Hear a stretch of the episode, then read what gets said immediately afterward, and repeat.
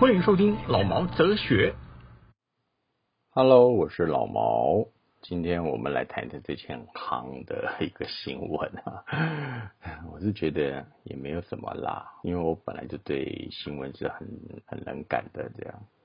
最近兴起了一阵米兔的新闻，然后这个米兔呢炒了很久了，这只兔子蛮吵的啦哈，它从政治圈一路延烧到娱乐圈这样。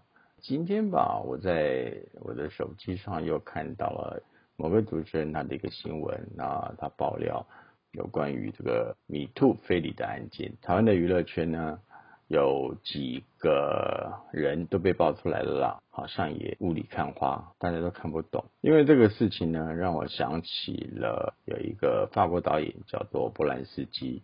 注意他的原因不是我应该说我知道他的新闻的原因，是因为我喜欢一个美国的一个导演叫做昆汀·塔伦蒂诺，大家应该不知道这个人吧？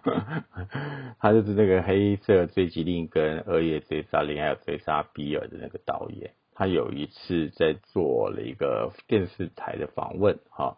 那那时候有一个新闻，就是有关于那个法国导演波兰斯基性侵了一个十三岁的少女，在一九九一九七七年的时候吧，哈，在监狱里面服刑的四十二天。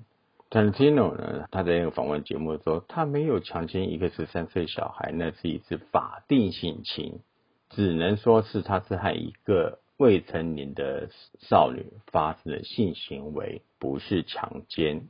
但对对 Tarantino 来说，他说强奸的第一是有暴力倾向，把对方推倒，这种暴力的手段去做了这件事情。我个人是觉得 Tarantino 讲的也没有错。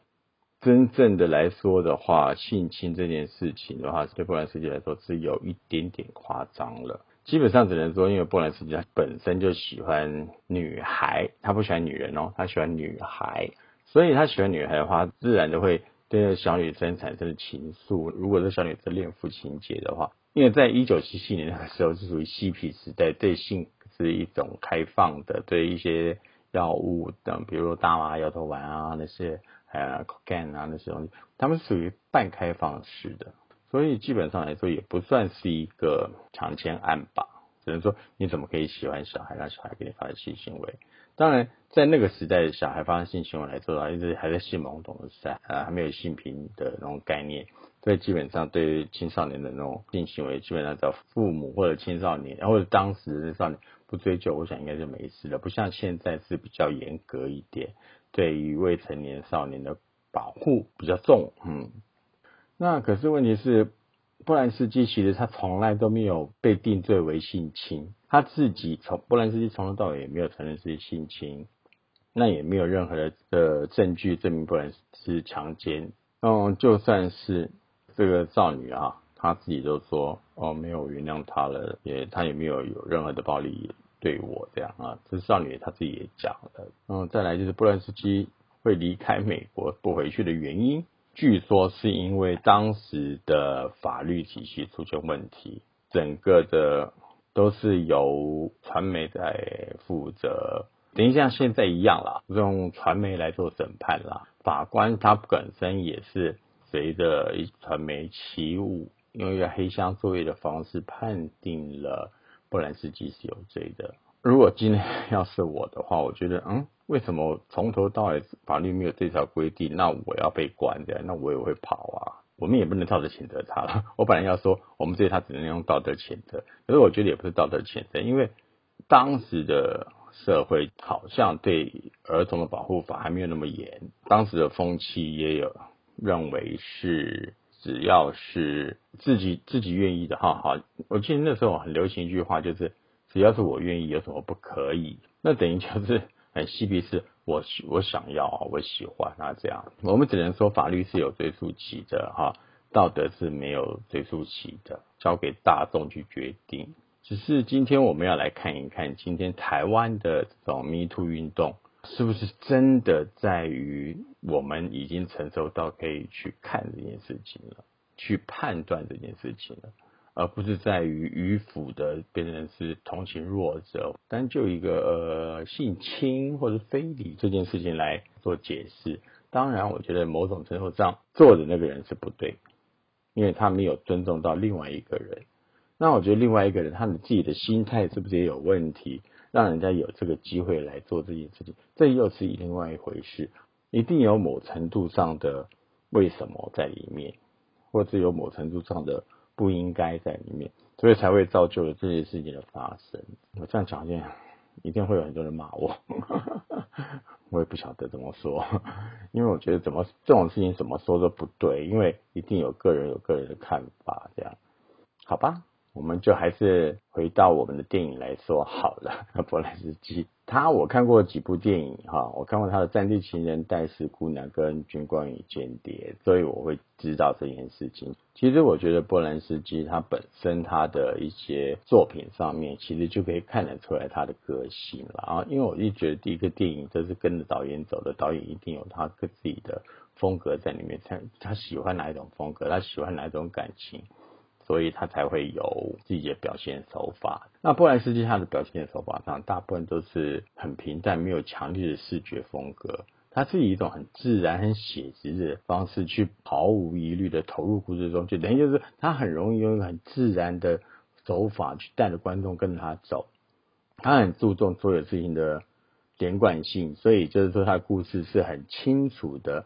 让大家明白的，他最喜欢表现的这种做法，就是在他生活里面受受到压力，然后跟一些紧张威胁，比较像是上次我介绍过的那个 Beef 差不多，和 Beef 的感觉差不多，就是他在一些生活里面所有的那种紧张、压抑、威胁你生活、生命的那种东西，都隐藏在你的生活里面，那种危险的东西。在波兰斯基里面，他就很掌控这个东西。他比较着重在于写字风格跟超现实，造成一种悬疑跟一些惊悚。讲到这里呢，我们就必须再讲到另外一个我也很喜欢导演，叫做阿马多瓦，啊，一个西班牙导演。他的手法也是相当的怪异，他也着重在于人性之间的扭曲，比如特殊的性癖好。我有一些同性恋的事情，有一些跨性别的，还有就是女生的那种受压抑、反抗，跟一些呃反反社会的行为，比如说教会丑闻，我觉得记得很清楚，有一部电影叫做《性教育》，看着就蛮嗯蛮蛮厉害的啦。然后他就是用一些很一般，然后很通俗的事情啊，嗯，来打动人的心里面。讲出人性比较低阶那一层的那种人性的那种被迫害，那是阿玛多瓦的手法，那我也很喜欢。我个人觉得他跟呃波兰斯基是有点像，可是不同的地方在于，那阿玛多瓦他是比较热情的，好，那波兰斯基可能他本身那个人物个性的问题吧，他就比较严谨一点，跟西班牙的阿玛多瓦是比较不一样的。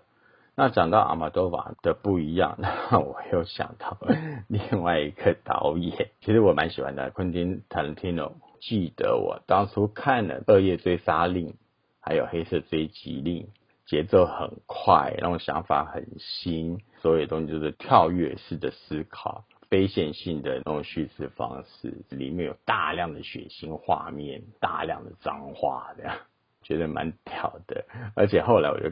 看到追杀比尔 Q 比尔，那我又觉得更进一步，已经到了一个极致了。我觉得完全是打电动玩具那种杀人为主。那可是到了后面，他的从前有个好莱坞的时候，那我觉得就含蓄了一点，就是没有那么的夸张了，没有那么的血腥了。他还是有很多的不协调感，跟他的幽默，跟他的冷暴力，跟。一些幻想，美式的幻想在里面，我很喜欢。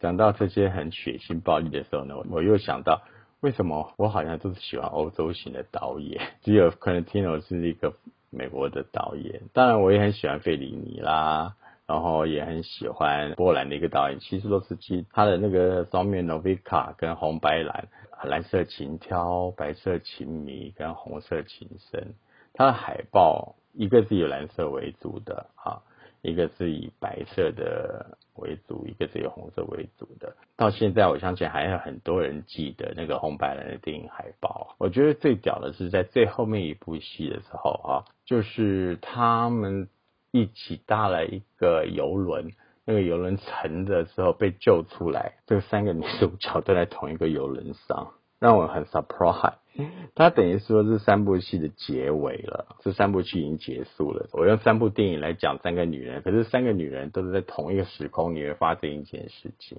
很屌吧？这真的是大导演才做得到了。为什么呢？因为明星都是听大导演的，投资者都是相信大大导演的 跟大明星的。这红白人里面都是三个大明星演的。那我刚刚讲的费里尼，他的东西又是另外一种感觉。其实你在现在一些意大利片子里面，基本上还是可以看到费里尼那种手法在里面。我觉得意大利片让我最感动的地方，就是他们的构图、摄影跟他们所要传达的，不光只是一个演员可以表现的出来。他就连一个画面都可以表现得出来，我不晓得是不是因为贝里尼的关系才影响到他们的，还是因为我个人对欧洲的风情很崇拜、很喜欢，所以就会觉得，嗯，特别觉得是他们不一样。这样看起来，我好像真的是欧洲挂的。所以我对一些片子的看法，我觉得欧洲片跟日本片是会比较吸引我。可能是个人的情愫跟个人的喜好的问题。现在的电影，我觉得我比较难去感动，因为少了那种美感。我不晓得怎么说，这电影的美感在现在电影好像真的是比较少了。或许是现在人对看电影已经没有那种种慢慢来的感觉，他们希望快一点。可能也是因为美式商业片的关系吧。带动大家对一些电影的看法不一样了。台湾的电影加油，不要光学米兔，也看看人家米兔背后的原因。看事情真的要多面化的来看。民主暴力真的是蛮可怕的。比如说，大家说身上有老虎，那就真的是身上有老虎了。大家不会去确定是不是真的有老虎，还是假的有老虎。我有个导演他。独根独根以后又没有房子住，又没有很多的赔偿，很可怜啊，年纪一大把了。可是他的房子，他是一个范本，国外杂志报道过，然后也在台湾是一个很很 hit 的一个一个地方哈，等于是有很多的人会朝圣地方。可是要被独根呢，你说你能怎么办？如果我不独根，可不可以？这个已经算是一个都根常常会有的问题。我要保存它，还是要摧毁它？可是现在的都根，我觉得他们又一味的摧毁，而少了原有应该保留的东西在里面。我不是说旧房子不拆，我觉得旧房子是要拆，可是问题是有些东西是要不能拆的，这个是要分清楚的。为什么不能拆？因为它有它的价值存在。